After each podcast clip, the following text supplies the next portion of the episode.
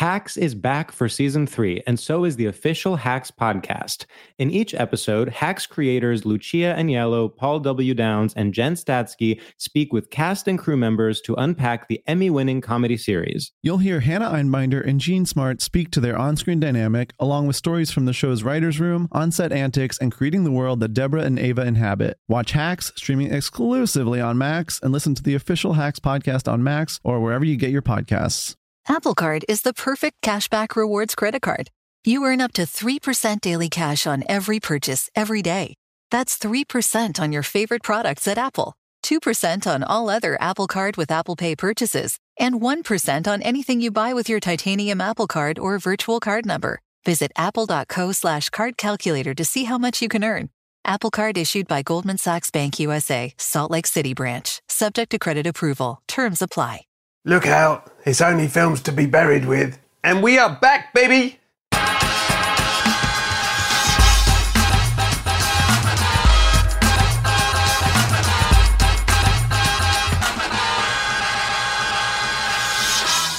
Hello and welcome to Films to be Buried With. My name is Brett Goldstein. I'm a comedian, an actor, a writer, a director, a time traveller, and I love film.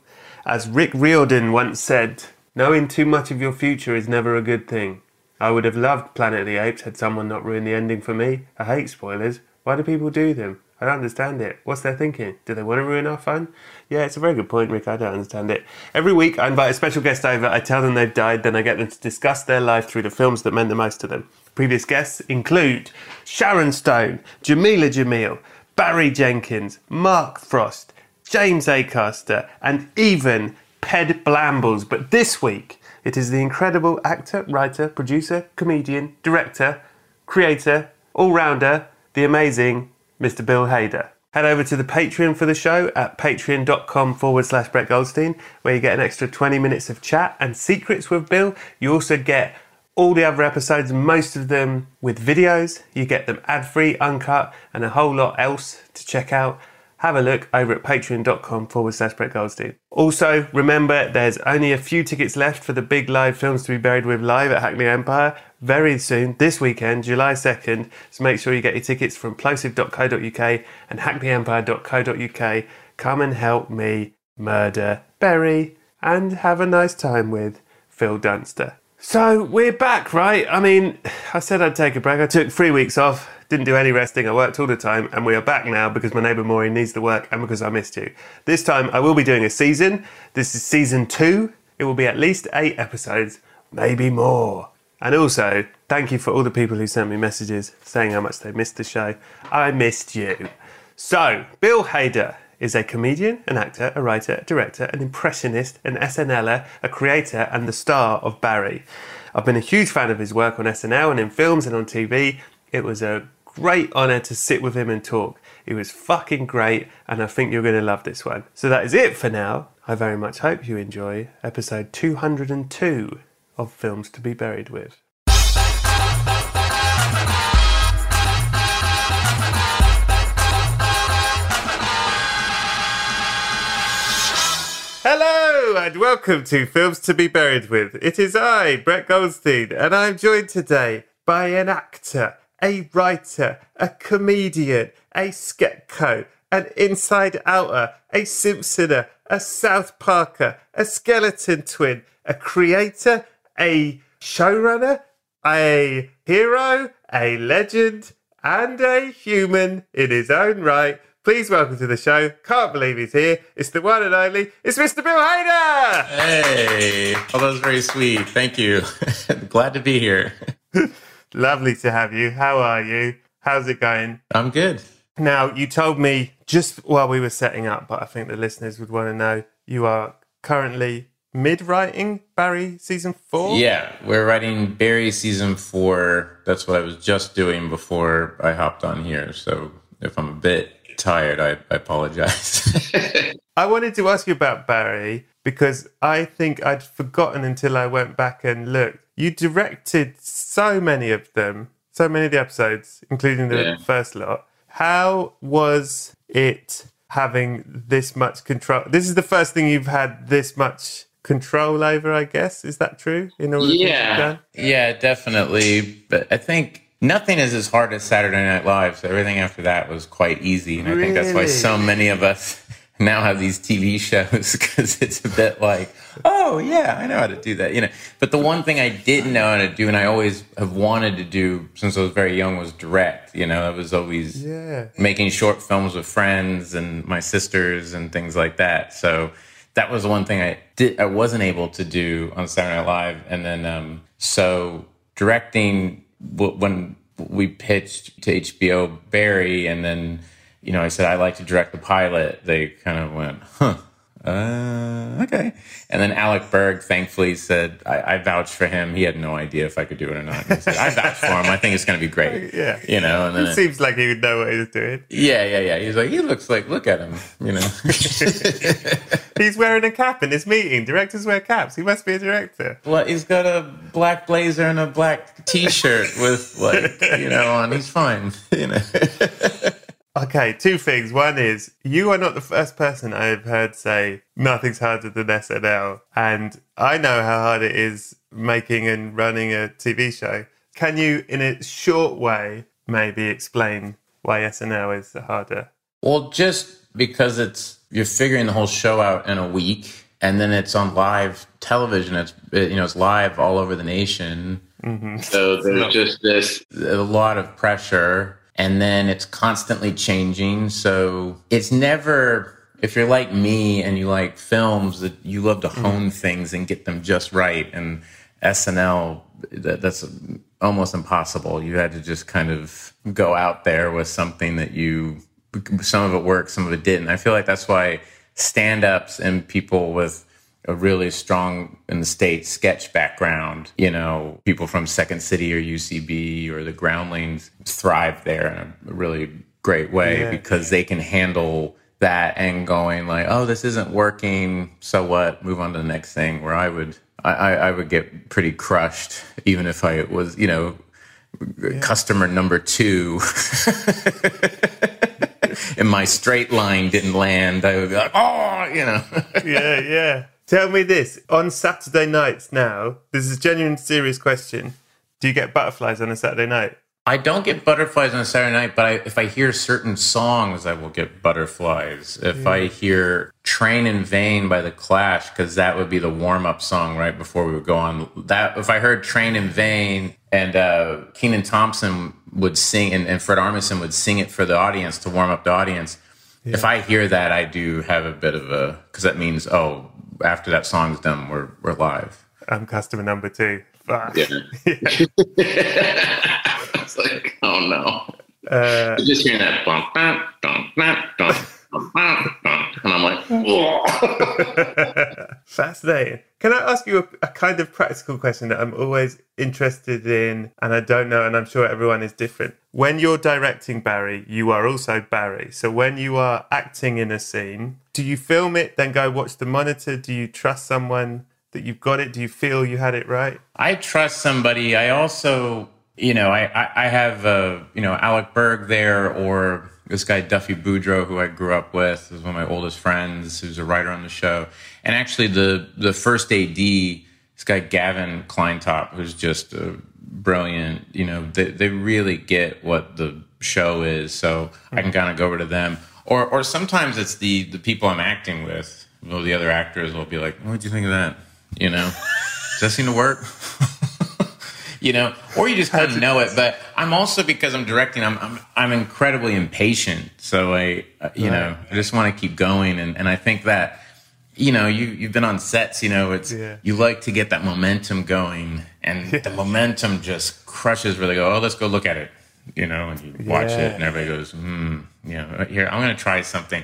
I just feel like everything kind of dies down. I like to keep it, like, let's go again. Let me try this. And then maybe sometimes I'll go, you should watch it, because I don't know, what you're doing is pretty weird. Did it feel good? It felt good because it looked really weird. You should think. Yeah, if it felt good, then you should watch it. Amazing. One other question, if I may, about the Barry stuff is, you're on season 4, which is a lot. Does it live in your head? Like, is it exciting to you that you can keep building this thing, or is every season? Do you think that's it for me? Do you write it like this is it, and then you get given another season, and you're like, fuck, a whole new world? Or yeah, I mean, it started out that, you know, you do the first season and you go, well, maybe that's it. And you kind of have ideas. Hey, if we got a season two, this is what I'd like to do. And then we got a season two. And then during season two, it was kind of, you know, yeah, you're going to get a season three because this seems to be working. So while we were doing season two, we're kind of going, oh, you know, this could be in season three. That could be in season three. The weird thing about season four is that it was during the pandemic, you know, that we were supposed to be shooting season three.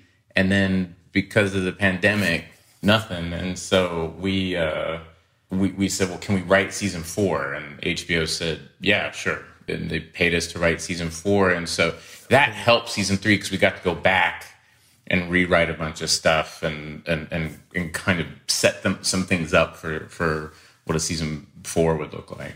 Oh, cool. Would you be happy to do it for many more years? Or is that not a question? I mean, yeah, one day, yes. Another day, I'm like, no, I can't do this ever, you know. I can't. If you call me when I'm driving out to the, you know, the desert at 3 a.m. to get, a shot at dawn or, you know, or whatever, I'm like, I can't do this anymore. Yeah.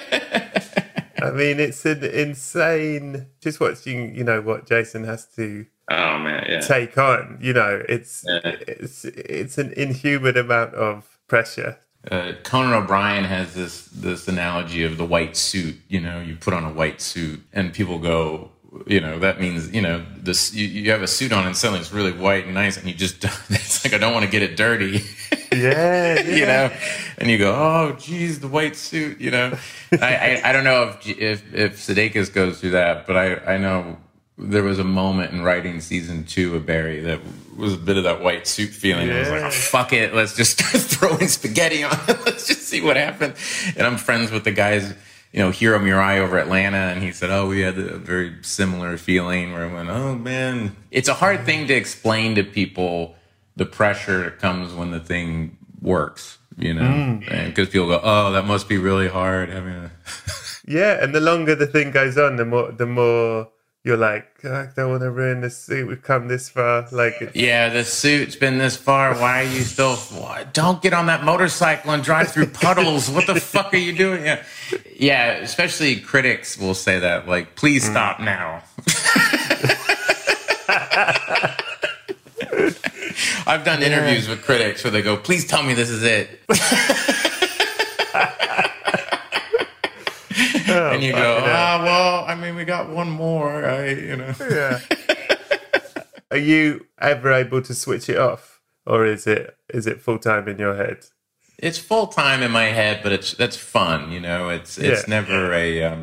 I mean, the pressure of it definitely gets to you, you know, at times, and I'm directing all the episodes next season, so that's another aspect of it. That's a lot, but it. Again, it's not as hard as Saturday Night Live. I don't know if Jason would say the same thing, but it's not. It's still not as hard as Saturday Night Live. It's like, oh, but we get to edit it, you know? Yeah.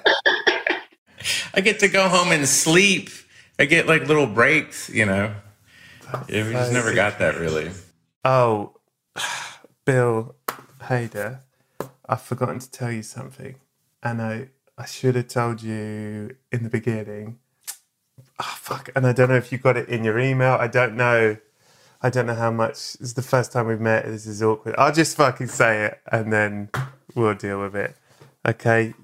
You've died. You're dead. Dang it. I knew something was up. I know. I was in such a good mood. You had so much going on. How did you die? Well, I went skydiving. Mm-hmm. And then the parachute opened and I landed, but then I had a heart attack. I don't think it had anything to do with the skydiving. That was just a lovely activity. I feel like it was just a lovely activity, and then it was just my time. I think if I had jumped a couple minutes later, I would have had a heart attack on the plane. Right. So when your friends and family tried to sue the skydiving company, I'm going to be a witness in court and say, I actually think, just to be clear, I think this is a bad call. If you check his heart. Yeah. How old were you? How old would you like to be when this happens? Oh, I was 83. Okay. Do you worry about death, Bill Hader? You know what? I used to when I was very young. And then, you know, you see people close to you go, and it focused me more on, oh, this is all very finite, you know. So I should try to do what I want to do with every day, you know. Well, as in, and stop worrying about the death bit because it's stopping me getting on with shit. Yeah. Yeah. Well, you see people go and then you go like, oh, okay, that's where we're all headed. So, you know, Sudeikis could probably tell you this, that, you know, Del Close, do you know who he is? Or was? Yeah, yeah. He was the improv king, had problems. Yeah. And he would tell the story of the sky dancer.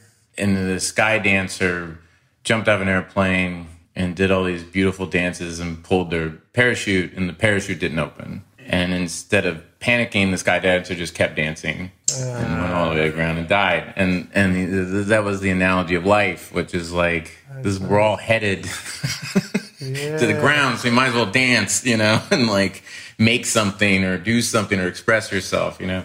And I thought that was nice, but I'm also from the Midwest, like Jason, so we cry a lot.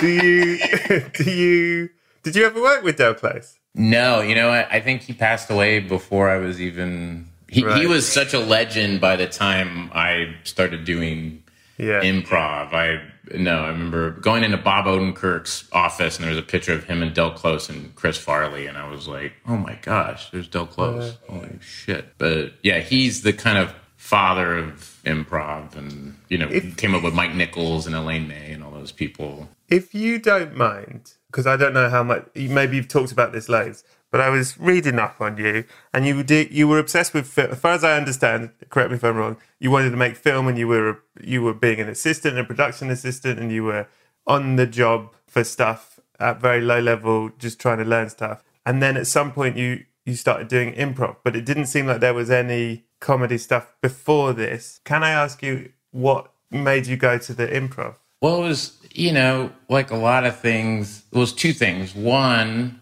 the girl I've been dating for 7 years and I broke up. Say no more, I get it. Yeah, you know what I mean? So we had broken up and she had moved out of Los Angeles, you know. Mm-hmm. And I, you know, when you go through a massive breakup, and it was my first massive breakup, the first real, like, we were in love, we broke up. And so I got to do something different. And then my friend Eric Filipkowski and I were both PAs on this reality TV show. He said, oh, do you want to come to Second City Theater and see a show that, you know, my show, and then there's another show after it. And I went and saw a show that was called Ha Ha Fresh. And in that show was a guy named Derek Waters, who ended up doing Drunk History, and a guy named Simon Helberg, who was on The Big Bang Theory and some other things. He's in Annette. Yeah, he's in Annette. Yeah, he's great in Annette. Yeah. And they were in that show, and I was embarrassed because they were my age, you know, and they were performing. And I went, well, I could, you know, we can do that, you know. And so I was a bit embarrassed, and so I kind of went over to Eric and said, how do I get in on this? And he's like, you got to take classes. So that was the winter of 2003. Wow. And so I went and I took classes starting in March. And that was purely just a way to start being creative, because I was trying to make short films, but you needed money. And it wasn't like now where you can make stuff on your phone and stuff. It was like too expensive. And so I said, well, at least every Saturday I do something creative. So that was my creative outlet. I love that. I love it. Tell me this. What do you think happens when you die? Do you think there's an afterlife? No, I think it's just the light switch goes off and it's just complete darkness. You skydance, you land, you have a heart attack, blackout. Blackout, yeah. Hard blackout. Hard blackout. Well, I got news for you, buddy boy. There's a heaven. You're wrong. You got it. You're not right. There's a heaven. And it's brilliant, and it's filled with your favorite thing. What's your favorite thing? Movies. It's filled with movies. Yeah. It's like a blockbuster video. There's aisles and aisles of movies. There are people made of celluloid. There's screening rooms. There's beds filled with cans of film. And everyone is really happy to see you. And they want to talk to you about your life, but through the medium of film. And the first thing they ask you is, what, Bill Hader, is the first film you remember seeing? In the theater was Empire Strikes Back. Specifically, the scene I remember was of Han Solo falling in carbonite. The close-up of he comes into frame and you see him in carbonite.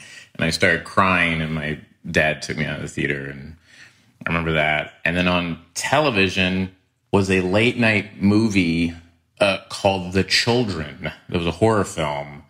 And I remember it had an image of a bunch of kids on a school bus, and the school bus goes into a giant cloud, like a cloud of smoke on a street, and it turns them all into zombies.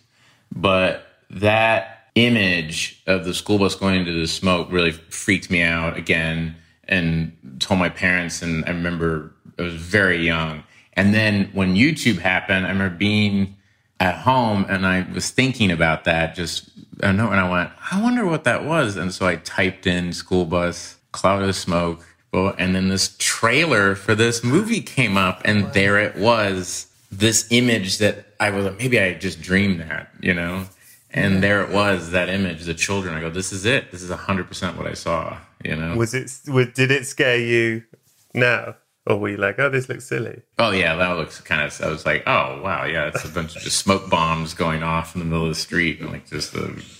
Wow. You know. But it's very, very cheap horror film called The Children that I think I wasn't supposed to be seeing. I think it was on television. That's I wandered into a room. When you saw Empire Strikes Back, was that just you and your dad, or were you with... My memories are just me and my dad, yeah. That's sweet. And he took you out because you were crying right before the end. Yeah. I was quite young. I was very young. Yeah, like 3 or 4 or something like that. And I just started freaking out. And, you know, but that was the first one I can remember. Yeah. He said he snuck me into other movies before that when I was a baby because they couldn't find a babysitter. So they would have me, you know, and they would be bouncing me while they were watching, you know, whatever. Kramer vs. Kramer or whatever late 70s movie they were watching. Yeah. What is the film that made you cry the most? You're from the Midwest, you cry. What's the film that made you cry the most? It's actually a movie from Kes, the Ken Loach movie Kes. Oh, Kes, the fucking... I mean, we haven't talked about that film for a while on this podcast. Yeah. Kes is the maddest... is the worst children's film. It's... such a horror film. The scene in Kes when he's in front of the class and the teacher's like, tell them about how you train kestrels. And I just find that so moving how they, at first, they make fun. It just feels so real. And that kid is so good. And it's just so well, I just find that scene of acceptance. There's nothing sentimental or syrupy about it. It just feels very real, you know, and it was just beautiful, beautiful scene. Doesn't it make you think the difference between British films and American films is children's films in America end on a positive note and British films end with the bird stuffed in a bin?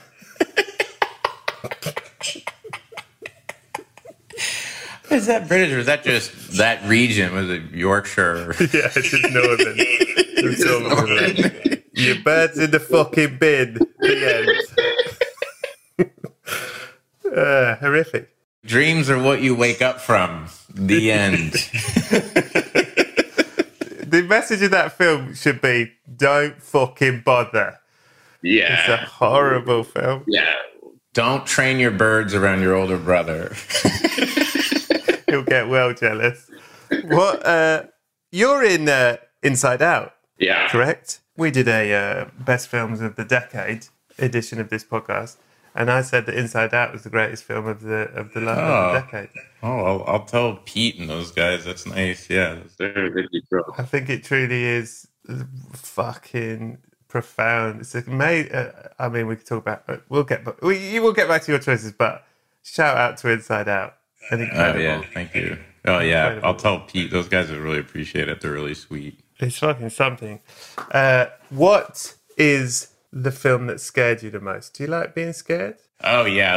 I loved horror films. I still love horror films. There's the horror films like I remember watching on late-night television when I was 12 or 13, the Sam Raimi's Evil Dead. And there's a scene in that film where this woman is looking out a window and she's guessing the cards that her friends are playing and they don't understand how she's doing it. And then she turns around, her eyes are white. And she goes, that scared the hell out of me. And then the irony is that actress, Ellen Sandweiss, her daughter is an actress named Jessie Hodges, and she's in Barry. She plays Sally's agent. Oh, and so when I met her and we were talking, she was like, my mom was in a little horror movie called Evil Dead. And I went, wait, who is your mom in Evil Dead? And she was like, you know, and that was her. And that was that. And I go, oh, my gosh. That was a profound experience in my childhood, you know, or adolescence, was seeing that film.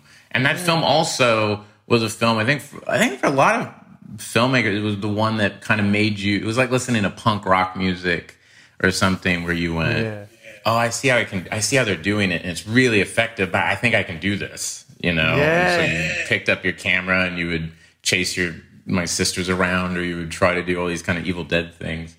So yeah, I would say that. And then another scene that scared me was in the film Marathon Man with Dustin Hoffman. There's a scene where he is in a bathtub. And I don't know if you remember this scene where he's in a bathtub and he has a washcloth on his face and he's just kind of decompressing from all the stressful stuff that's happening to him, and it's very quiet. And then very, very subtly you hear people whispering.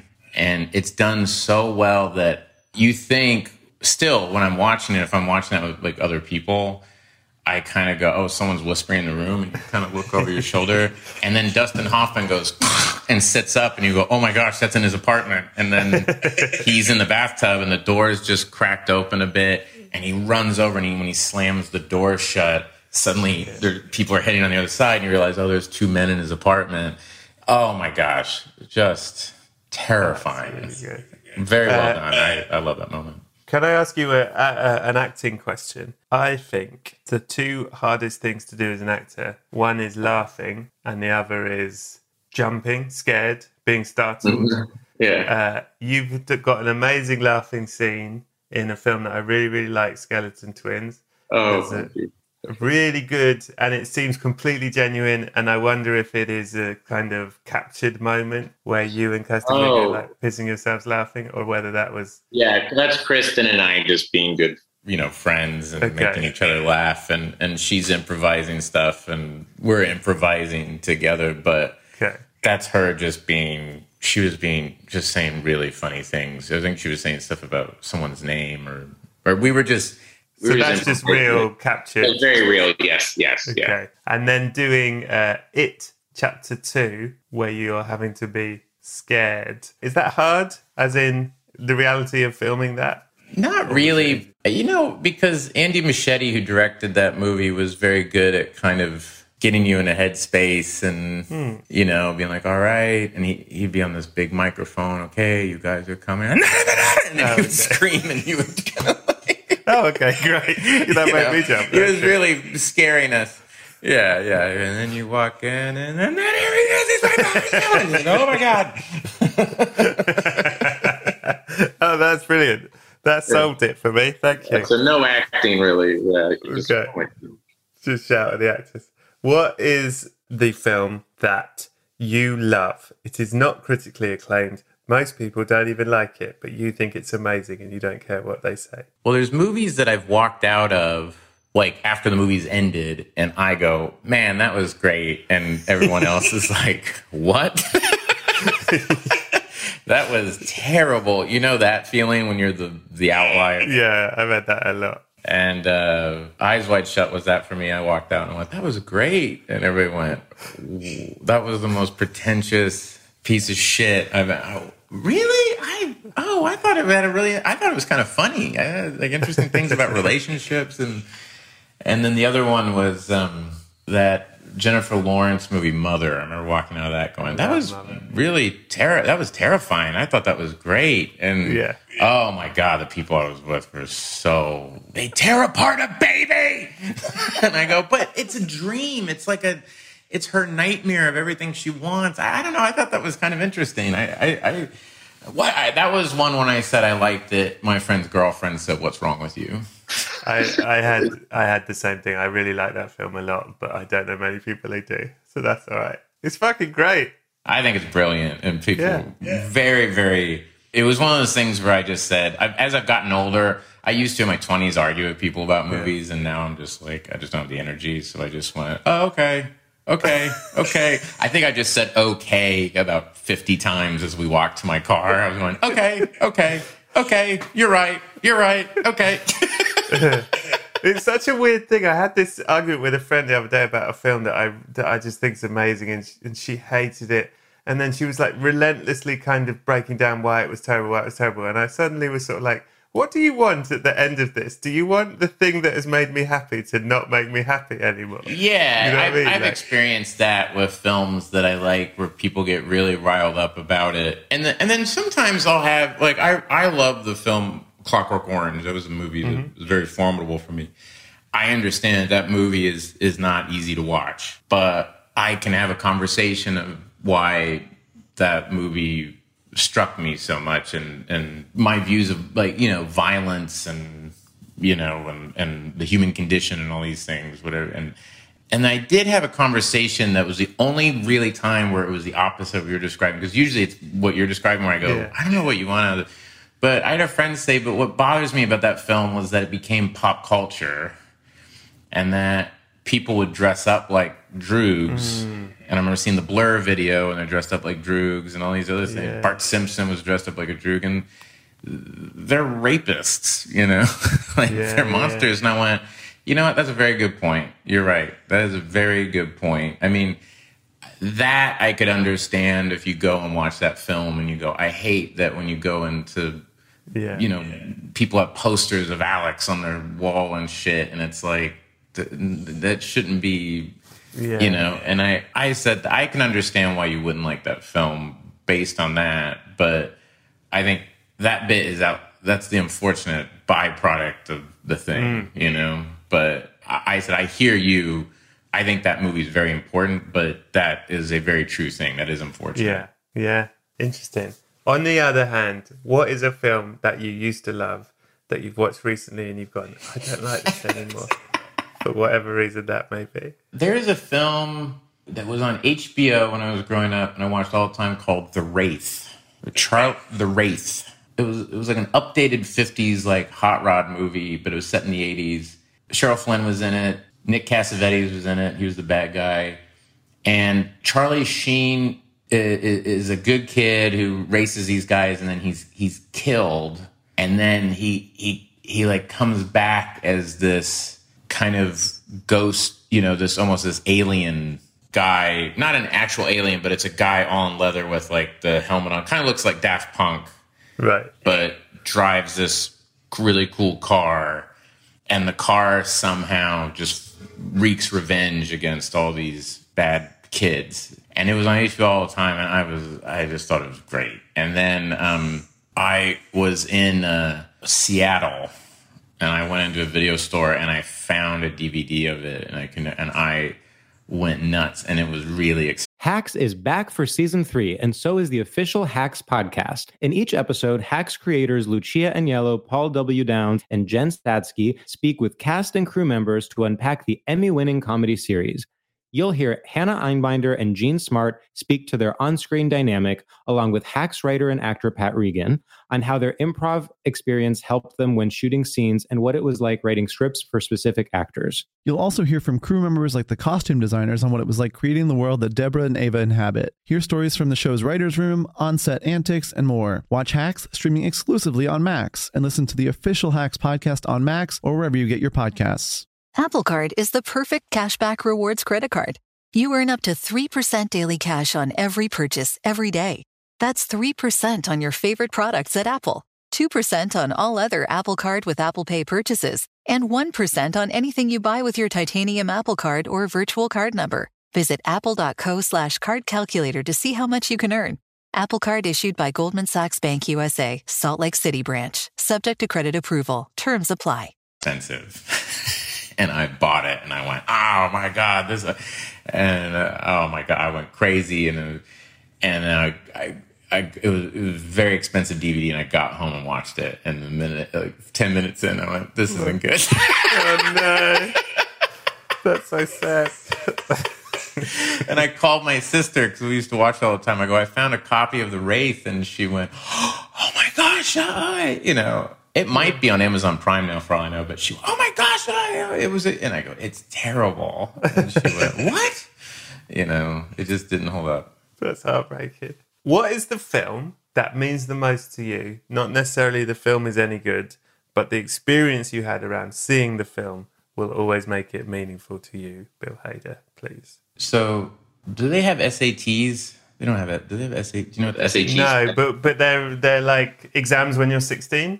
Yeah, this would be when we were, when you're senior year of high school. So when you're 17, 18 years old, you have to take these, that test to get into college. Yeah. So the SAT is the thing that you study hard on. You know, kids, real rich kids would get, you know, families would get them tutors for SAT. And your whole life for 4 years is you got to take this SAT, and how you do on this depends on what school you go to. And I went in to take my SAT, and I was so overwhelmed and kind of defeated because I just didn't feel prepared that I put my name on it and I turned it in. I didn't do anything. So it was complete suicide. Wow.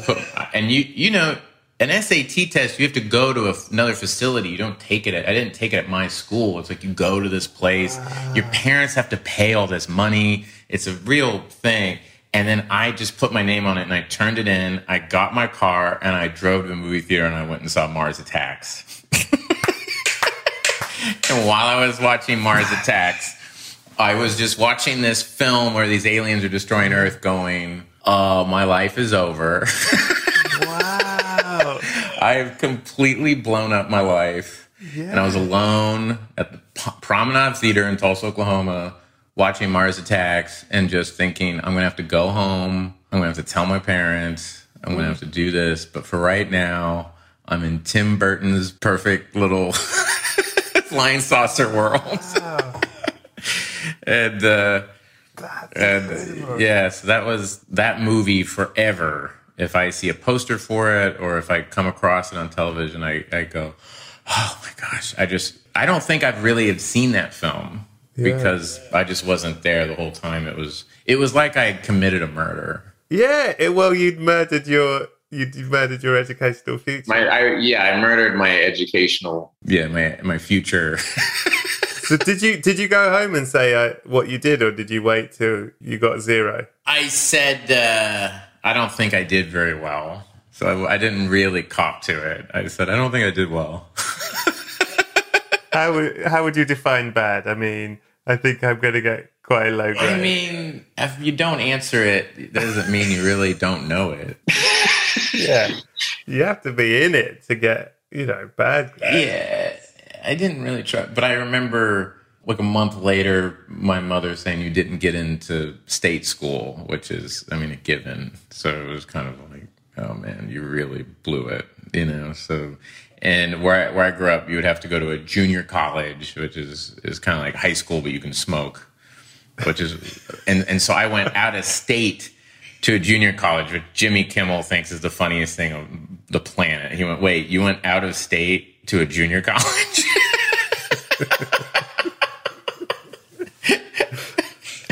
Which really makes 0.0 sense. It makes no sense. And I went out of state and then ended up just moving to Los Angeles, you know. But, but it, you know, it doesn't matter. A lot of people went to junior college, did great. I could be talking out of school here, but I think Sudeikis might have gone to a junior college in Kansas. I feel like when he and I, because he and I shared an office together at SNL, and I feel like we both were like, because you're around, at Saturday Night Live, you're around all these like Harvard people, and I feel really inadequate. And I remember a guy named Charlie Grandy, and I went, you went to Harvard? I was such a hillbilly. I was like, are you serious? You mean Harvard in Massachusetts? You went to Harvard? And but I feel like Sudeikis was like, no, I went to a junior college. And I'm like, oh, really? Ooh, okay. So I don't feel as... Did you write anything on your SATs? Did you actually do your SATs? Did you actually do your SATs? 'Cause I didn't. Please tell me you didn't. You know. That's incredible. But both of you are now having to do the most intense, hardworking amount of work possible. Like that's, that's true. Interesting. Yeah, it's true. What a turnaround. Yeah, I know. Do you know what was going on in your head when you did that? Were you just like, I can't cope with this? Or I just can't cope with it. You know, I've always had really bad anxiety, and I think I just panicked and just went, I can't handle this. There's so much pressure being put on me right now. Yeah. And I just can't do it, and did that, and then, you know, just dealt with the consequences. But it was definitely, up to that time in my life, the most insane thing I had ever done. Yeah, all my friends were just going, what is wrong? Why did you do that? It's fascinating. Bill, what happened, man? Yeah. You were like, I just really wanted to see Mars Attacks, and it was on at 1 p.m. I really wanted to see Mars Attacks, man.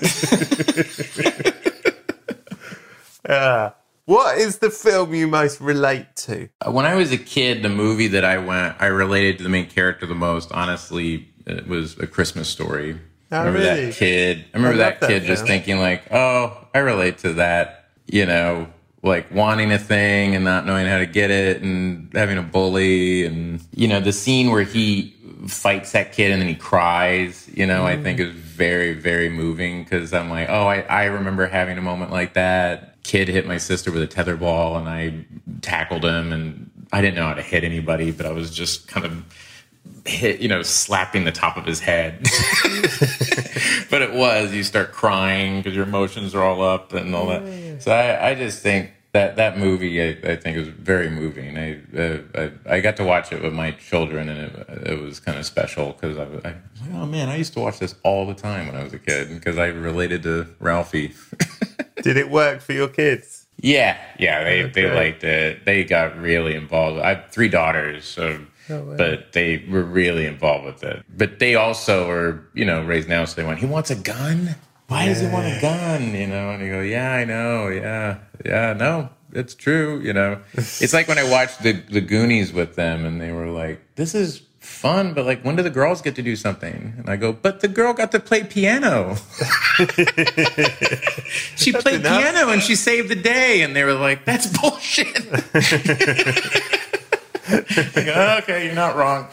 I was like, everything back then was made and geared towards me.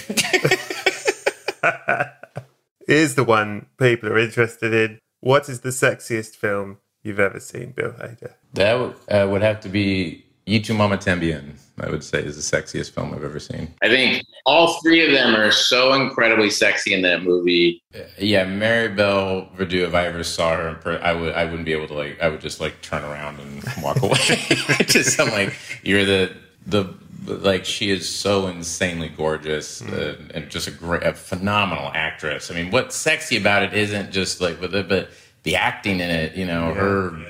Performance in that is just unbelievable, and both of them, Gail and oh my gosh, Diego Luna, oh my god, they're so good in that film, and they're all really hot. Like, it's a really good hot film. It is just such a fantastic film, but also, and it's funny because I've become friendly with Alfonso Cuarón. Oh, yeah? And when I talk to him about that one, it's like weird, you can't really tell him, like, that is the sexiest film I think I've ever seen. It's also, I think it's one of my favorite endings to a film, that film. Yeah, I think the diner epilogue is really, it's really, I think that movie is just also what it says, kind of a, like, just guys at that age, and because I was the age of those guys when that movie, I mean, they're in their early 20s, and that's how old I was when that film came out, so I'm around their age, and just masculinity, and they're trying to be, you know, these just these morons, and she comes in, and they just, again, it wasn't messagey, it wasn't too on the nose, it was just a feeling and a vibe of the whole thing that was just so emotional, and incredibly sexy. I mean, the end of that film when she's dancing and to the camera is just that is just so unbelievably sexy, but also like works for the character and why they're all getting drunk together and all this tension, the tension in that movie. There's so much sexual tension in that movie, but also what's happening with the character is like really tragic. Weren't they given, I believe that that film was made like, they were basically given money to make a sex film. Like it was a low budget thing. There were like 3 sex films being made by, I don't know, by a company. So it was sort of like, here's some money, go make a sex film. And then it turned in this incredibly profound, beautiful... Yeah.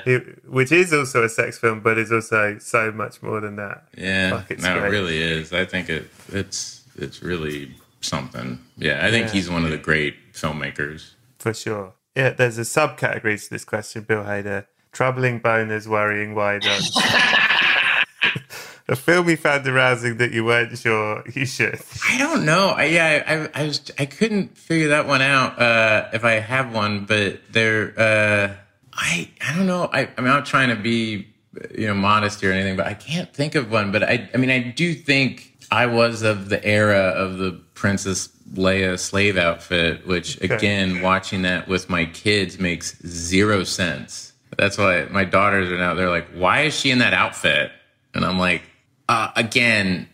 this movie is geared towards me and me alone, like boys. This thing is geared towards boys because it makes no sense that she's suddenly in that outfit. Really. Well, hasn't he made her dress like that? I mean, I'm not saying it's right, but hasn't Jabba the Hutt gone put this on? Then why? I guess my thing is like, if she's in an outfit, why aren't Luke and Han in different outfits? Because they're all being taken prisoner. Because Jabba the Hutt is not interested in what... Listen, he's frozen. I mean, he's clearly not into boys. He's made that quite clear. He's put one of them on ice and the other one... Yeah, the other one's on ice and the other one he doesn't want to see. The other one had to sneak in, Yeah, he's pissed. But yeah, I guess that would be the closest one that, That's fair. Bill Hader, what is objectively the greatest film of all time? Might not be your favorite, but it's the greatest. If you're going by storytelling, acting, cinematography, editing, everything. The Godfather, the first Godfather would probably be pound for pound. That's like, when I watch that film, I go, well, everything is working in this thing into like a perfect level. Is it my favorite movie? No, which also says something like you're saying, But I would probably say The Godfather when I watch that. I just go, yeah, this is like, if I had to teach a class, you would just show The Godfather and go, there it is. There's all the stuff. I mean, another one I would say another one that's close for me is The Third Man is another one. When I watch that one, I go, wow, this just works. This just works on every level. This thing just works, Yeah. Tell me this. What is the film you could or have watched the most over and over again? I mean, it runs the gambit. But Love and Death, which is a Woody Allen movie. I really like The Last Detail with Jack Nicholson. Yeah. Taxi Driver is one of my favorite films. Mm-hmm. Nights at Cabiria, the Fellini movie, is one of my favorite films. I watched that a lot. Wow. A movie called Akira by Kurosawa. I watched that a lot. Rosemary's Baby, Airplane. These are the movies that if they're on, I just sit and watch. I have to watch the whole thing. A lot of that. Rosemary's Baby and Taxi Driver are both quite funny, I think. Yeah. They're quite. It took me as I got older, I found them funny. As in, I'm not saying they're funny all the way through. But there are like, Rosemary's Baby is like a sort of social, I think it's like a film about manners. It's like the whole film. That movie just wouldn't happen if she was if she said, get out of my house. Yeah, all she has to say is no. But she goes, oh, yes, after you, sure, okay, thank you. Yeah, and that was kind of what's so great about that is the role of that woman is that she's so nice and trying to make everyone happy, and then the fear of childbirth, and she's doing everything right, and she just gets taken advantage of. I just thought it was And there's the moment in Taxi Driver that I always think is funny where he meets the guy in the hotel room to buy guns, and the guy then offers him drugs, and he's so offended. Like, I'm not interested in that stuff. Yeah, who do you think I am? Yeah, Stephen Prince. Yeah, that guy, Stephen Prince, goes, nitrous oxide, yeah, Cadillac. What the thing? Yeah. I will say, even the scene that is an awful, awful scene, and that's what Scorsese's so good at, is taking really terrible scenes, like when he's going to Harvey Keitel about Jodie Foster. I mean, Harvey Keitel's like the lowest scumbag on the planet. And even that scene has, like, Scorsese's like, yeah, but that guy's not funny. You know, he's a immoral piece of shit, but he has to be charming and on some dumb level, or he couldn't get these women. So even that scene where he's like, I had a horse, I got hit by a car. I'm like, I have no idea what he's talking about. You know, he's just so strange in that scene that you're like, and watching him. And I love watching that scene because I remember liking Mean Streets and how the roles were reversed, where it was Harvey Keitel was the straight guy and De Niro was the crazy guy. And it's just so cool seeing that, and then watching Taxi Driver when I was, 13 or 14 and kind of really obsessed with those films, We don't like to be negative, Bill Hader. I don't know if you do. I don't. But we'll do it quickly. What's the worst film you ever seen? I will say the first film that I was very disappointed in as a kid was Teen Wolf 2. Okay. That was the film, because I loved Teen Wolf 1 so much that I went in the theater to see Teen Wolf 2, and it was an abomination. I forget, what's the deal in Teen Wolf 2? It's a different sport, right? He's boxing. He's a boxing wolf. He's a boxer. And it's Jason Bateman, who I'm friendly with, who's one of the loveliest human beings on the planet. And he's just kind of in this situation where he's got to be, basically they couldn't get Michael J. Fox, so they got Jason Bateman to do the Michael J. Fox bit. And then there's some guys from the first movie in the second movie. But yeah, he's a boxer, and it's the exact same story, but at college, and he's a boxer. Is he meant to be the same Teen Wolf? Is he meant to be Michael J. Fox, or is he his cousin? No, it's his cousin, I think, is what it was. But when you're watching it, but I think the dad, I only saw it that one time, and I was 9 or 10, just went, this is the same movie. So I was just like, that was awful. It was the first time as a kid I felt disappointed in the film. I was so excited. And I worked on this film, Paul, with Simon Pegg and Nick Frost. Yeah. And Jason Bateman was in that film. And as a wrap gift, they gave him a Teen Wolf 2 poster signed by all of us. And I might have written, this was the first film to disappoint me. I mean, Jason is one of the greatest guys and a really phenomenal actor and director and just a great guy. But I felt bad. Yeah, that was my introduction to Jay. That's really funny. You're in comedy, you're a comedian. What's the film that made you laugh the most? I mean, definitely Love and Death was one that I loved that made me laugh really hard. The Zucker Brothers movies, like Airplane and Naked Gun, still make me laugh. I mean, clearly I'm a big Coen Brothers fan. If you watch Barry, I mean, it very echoes of Coen Brothers type stuff in that. A Serious Man, especially, is the one lately that really makes me laugh. Yeah. Like, that movie is very funny. And I got to work with Fred Melamed, who's in that movie. And so, yeah, those are some that really, those ones really get me.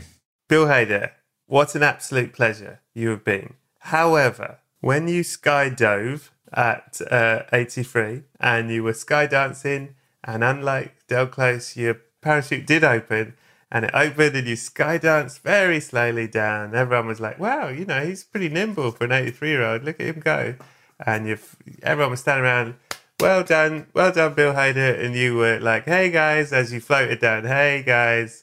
And you landed, you said, hey, and you had a heart attack and you died. And I'm walking past because I heard you were doing this skydance show, and I'm bringing the coffin with me, what I'm like. And I see loads of people gathered round, and they're shouting at the sky, at the skydiving company people. They're going, "You killed Bill Hader! You killed Hader!" And I go, Get out of the way, guys. Get out of the way. And I go, listen. We Brett. They didn't kill Bill Hader.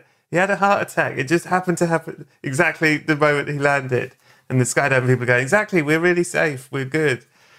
I go, don't worry, guys. It's not going to be a lawsuit. Off you go. Everyone clears. And there you are, smashed dead in the ground. And unfortunately, in all the commotion, people were stomping on you, trying to kill the skydiving people. Your body's a mess. So I'm scraping you off the road, bits of grass, bits of concrete. I'm having to chop up bits of you just to get you into some shape. I stuff you in the coffin. I stuff you in. But there's more of you than I was expecting. There's bits of the parachute. We couldn't get it all off. Anyway, the coffin is now rammed. It is full. There is barely any room in it. There is just enough room to slide one DVD in the sand. For you to take across to the other side. And on the other side, it's movie night every night. What film are you taking to show the people of heaven when it is your movie night, Bill Hader? Naked Gun. And they will love you for it. You will be very welcome. Bill Hader, what a joy. What a treat. I'm so grateful you did this. Oh, man, this is fun, man. Oh, this is a lot of fun.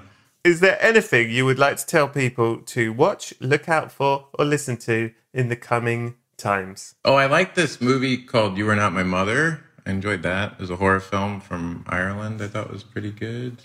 This is very generous of you, but I'm talking about your own stuff. Well, Barry. That's the only thing I work on. Okay.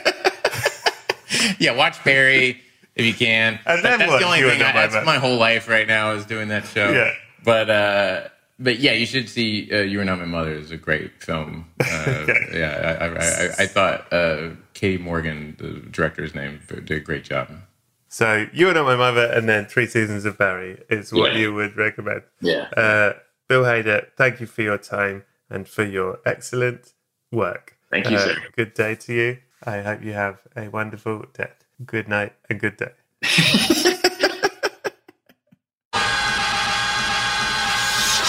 So that was episode 202. Head over to the Patreon at patreon.com/Brett Goldstein for the extra chat, secrets and uncut ad-free episode, plus videos of many of the other guests. Don't forget to get your tickets for the live show at the Hackney Empire July 2nd. Tickets at hackneyempire.co.uk or plosive.co.uk.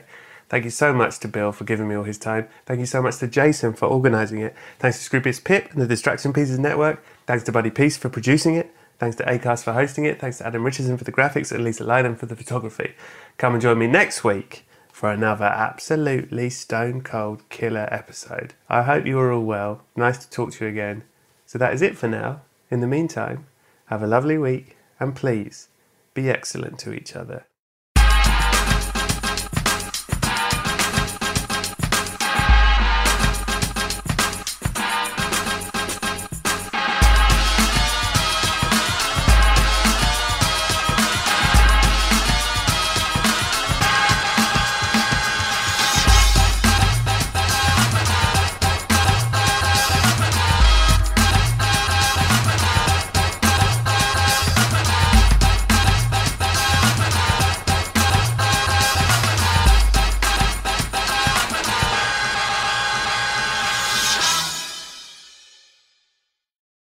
Sometimes I dream of becoming an actor. Have you ever dreamt of becoming an actor? Maureen, what is it you think I do for a living? Never mind. Sounds like you need the New York Film Academy. NYFA offers workshops, BFA and MFA degrees and summer camps in filmmaking, acting, journalism and more, online and on campuses across the globe. To make films alongside industry professionals, explore more at nyfa.edu. Thanks, Brett. Thank you, Maureen. Are you looking for the perfect move-in ready home this spring season? Now's the time to buy at Fisher Homes. For a limited time only, enjoy below market interest rates starting at 5.375% APR, 6.139% APR. With these exclusive lower rates, you can save hundreds on a move-in ready home and start enjoying the benefits of homeownership even faster. Schedule your personal tour with one of our new home specialists at fisherhomes.com and make this spring the season you find your perfect home sweet home. Financing provided by Victory Mortgage, LLC, NMLS 461249, Equal Housing Lender.